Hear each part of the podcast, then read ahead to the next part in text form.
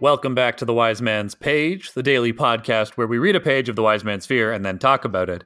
This is page three hundred twenty-three. I nodded. That is a great duplication of effort, Kilvin said, his tone more conversational than accusatory. Some might say such a thing is overbuilt. I care very little what other people think, Master Kilvin, I said. Only what you think. He grunted, then looked up from the paper and turned to face me. I have four questions. I nodded expectantly. First, of all things, why make this? He asked. No one should ever die from ambush on the road, I said firmly. Kilvin waited, but I had nothing more to say on the matter. After a moment, he shrugged and gestured to the other side of the room. Second, where did you get the... His brow furrowed slightly. Tevetham, the flatbow. My stomach clenched at the question. I'd held the vain hope that Kilvin, being Cealdish, wouldn't know such things were illegal here in the Commonwealth. Barring that, I'd hoped he simply wouldn't ask. I procured it, Master Kilvin, I said evasively. I needed it to test the arrow catch. Why not use a simple hunter's bow? Kilvin said sternly, and thereby avoid the need of illegal procurement. It would be too weak, Master Kilvin. I needed to be sure my design would stop any arrow, and a crossbow fires a bolt harder than any other. A Modigan longbow is equal of a flat bow, Kilvin said. But the use of one is beyond my skill, I said, and the purchase of a Modigan bow is far beyond my means. Kilvin let out a deep sigh. Before, when you made your thief's lamp, you made a bad thing in a good way. That I do not like. He looked down at the schema. This time you have made a good thing in a bad way. That is better, but not entirely. Best is to make a good thing in a good way, agreed? I nodded. He lay one massive hand on the crossbow. Did anyone see you with it? I shook my head. Then we will say it is mine, and you procured it under my advisement. It will join the equipment in stocks. He gave me a hard look. And in the future you will come to me if you need such things. That stung a bit, as I'd been planning on selling it back to Sleet. Still, it could have been worse. The last thing I wanted was to run afoul of the Iron Law. Third, I see no mention of gold wire or silver in your schema, he said, nor can I imagine any use they could be put to in such a device as yours. Explain why you have checked these materials out of stocks. That's the page. I'm Nick. I'm Jordana. I'm Jeremy. Kvothe in trouble. He's in trouble. He's in so much trouble. He got caught with the gold wire. Oh my gosh. Well, but he's actually not, as we find out. And I think that that is telling us about Kilvin's value system and about what a remarkable thing Kvothe has made, that Kilvin basically isn't mad. This is like if I went to one of my professors and was like, well... I, I, in order to do research for writing this story, I had to buy a sword uh, and then kill a man with it. And the teacher's been like, okay, well, just say it was my sword. I mean, first off, not quite. That's not quite exactly what, you know, the same stakes. But I think it's, uh, I think Kilvin is testing him because he wants to see if he will lie. And because Kvothe doesn't lie, Kilvin doesn't mind. Although, as we'll talk about on the next page, he kind of does lie because he avoids telling him that he actually needed the gold for the gram that he made. Mm-hmm.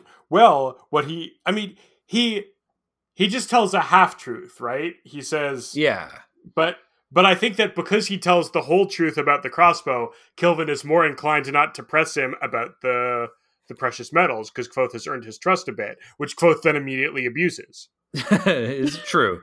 And of course, he was hoping that Kilvin would be, you know, like naive about the crossbow. But Kilvin, as we've talked about, is apparently a a storied marksman, perhaps a former warrior. Well, what this tells me is that Kilvin has all kinds of dangerous, maybe even illegal stuff in the stocks that students can use for exactly the kind of thing Kvothe was using it for. And if Kvothe had just said to him, Kilvin, I need a crossbow to test this thing, he would have been like, okay, I'll get you one.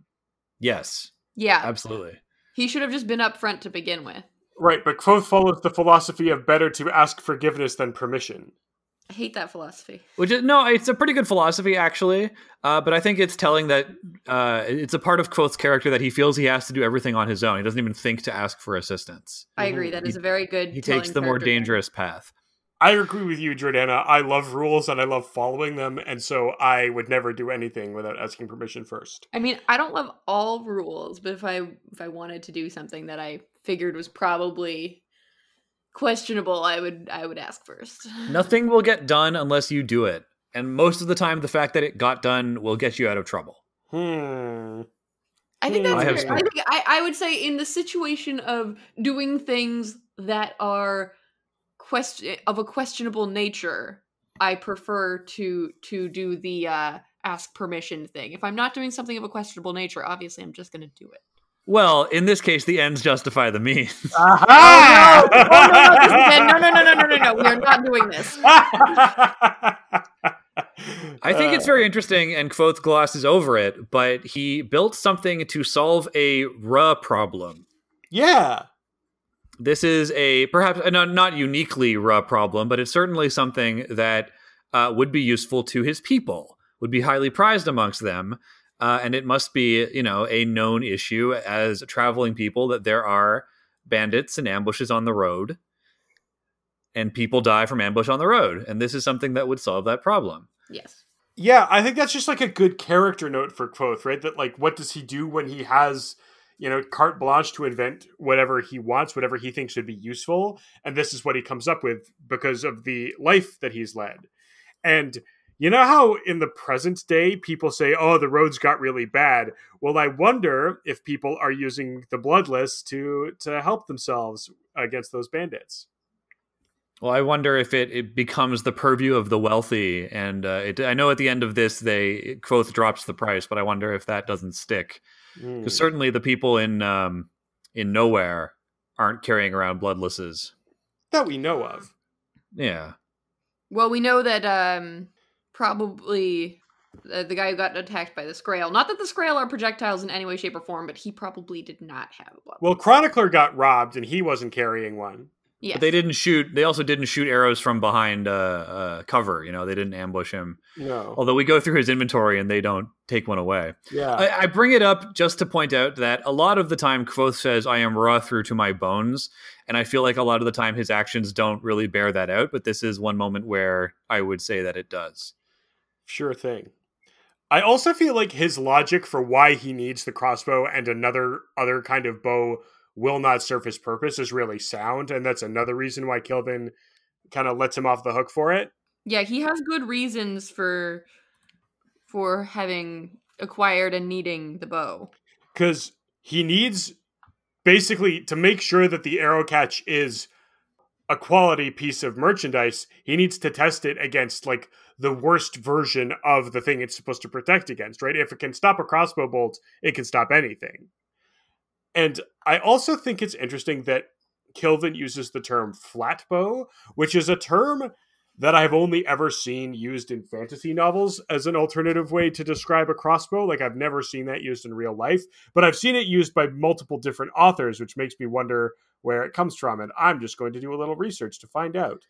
The sense I get while you do that research is that he's doing a, uh, what's the word? A transliteration of the Cealdish word. He doesn't know the word for crossbow, so Tevetham is the word in, word in Cealdish, and it literally translated means flat bow.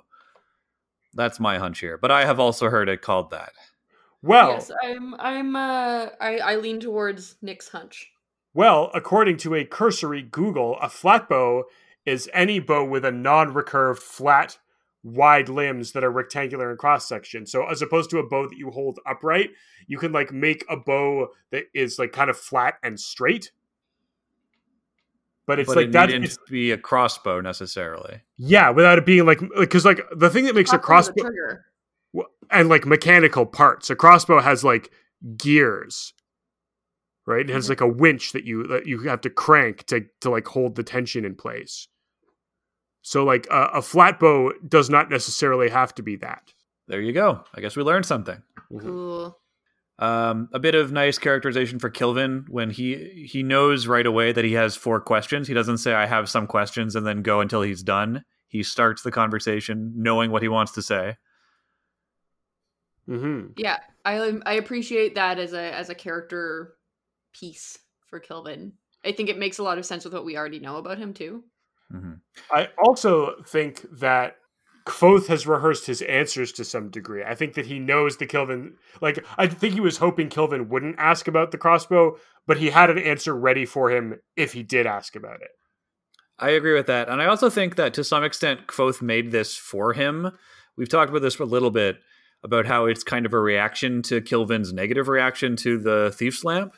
But I think that certainly he made this, like, for Ruh travelers. But I think on some extent he tried to hit every uh, on the checklist of things that Kilvin didn't approve of in his prior project.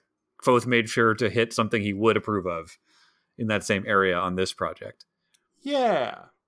Yeah, I can see that as being a thing that might happen. And perhaps, like, the singular most important thing that he got scolded for with the Thief's Lamp is not thinking about ways it might be misused. So he made sure to think about ways it might be misused and to account for them, yes. Which is something that designers in the real world need to do more of. Mm-hmm. Hondo P.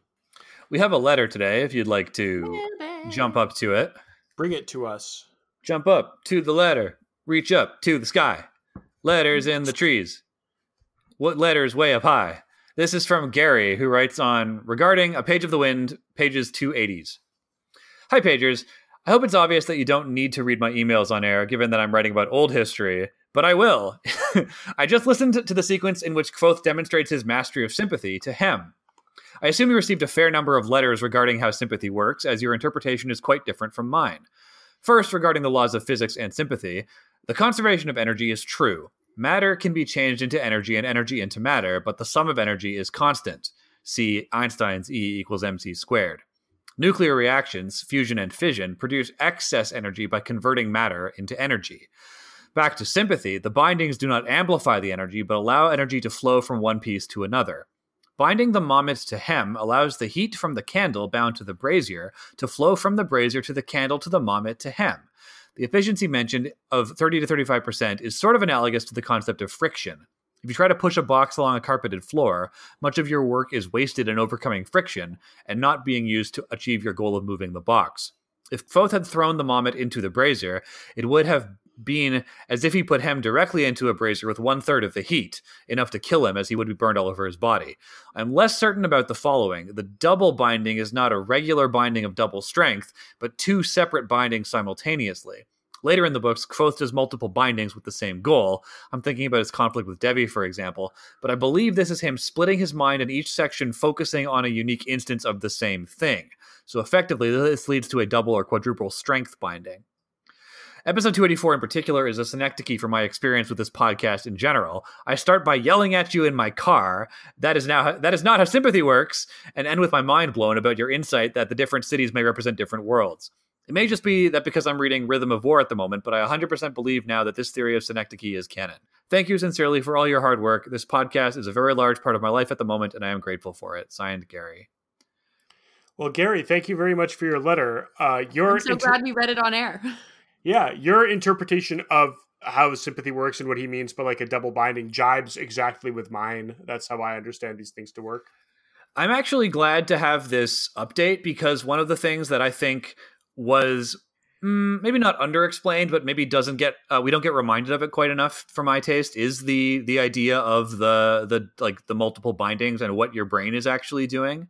Um, Because as time passes and as we read, he talks about doing double, triple, quadruple bindings, and, like, the mechanics of sympathy I get, but exactly what he's doing and the effort required, the details of that have begun to elude me. So I'm pleased to get this reminder. Although, wouldn't a single mind bent to a task be more efficient than a mind split four times and then bent to a task? Because you're you're losing brain power, presumably, every time you split your mind. No, he's like, when you split your mind, you're like an amoeba, and it, four minds are better than one mind. Each mind is a whole mind.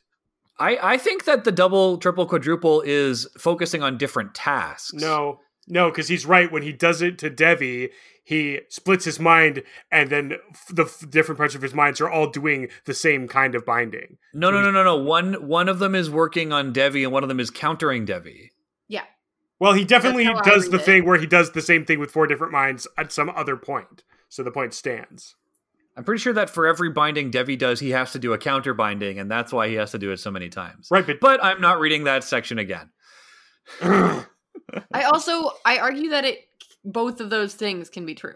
Like, you could theoretically do both of those things with the mind-splitting thing. And in the long run, it doesn't matter, because it's a book. Hmm. But I do appreciate also the synecdoche of uh, of that episode being being uh, being like the experience listening to the podcast, because we are often wrong and uh, strongly wrong about things, but we also have some pretty good ideas. Mm. And who amongst us has not screamed at our parasocial friends uh, while we're in the shower or in the car? Oh, there's nothing worse than when someone is wrong on a podcast. Mm-hmm. True. And so. I say that as someone who is often wrong on a podcast. I should say occasionally. Once in a blue moon. I see you walking back, Nick. Yeah, you could power a whole city with that back pedal. Um, I hope nice. You're enjoying your Brandon Sanderson novel, Gary. And we'll see you tomorrow for another page. Of. The. Wind. Brandon Sanderson.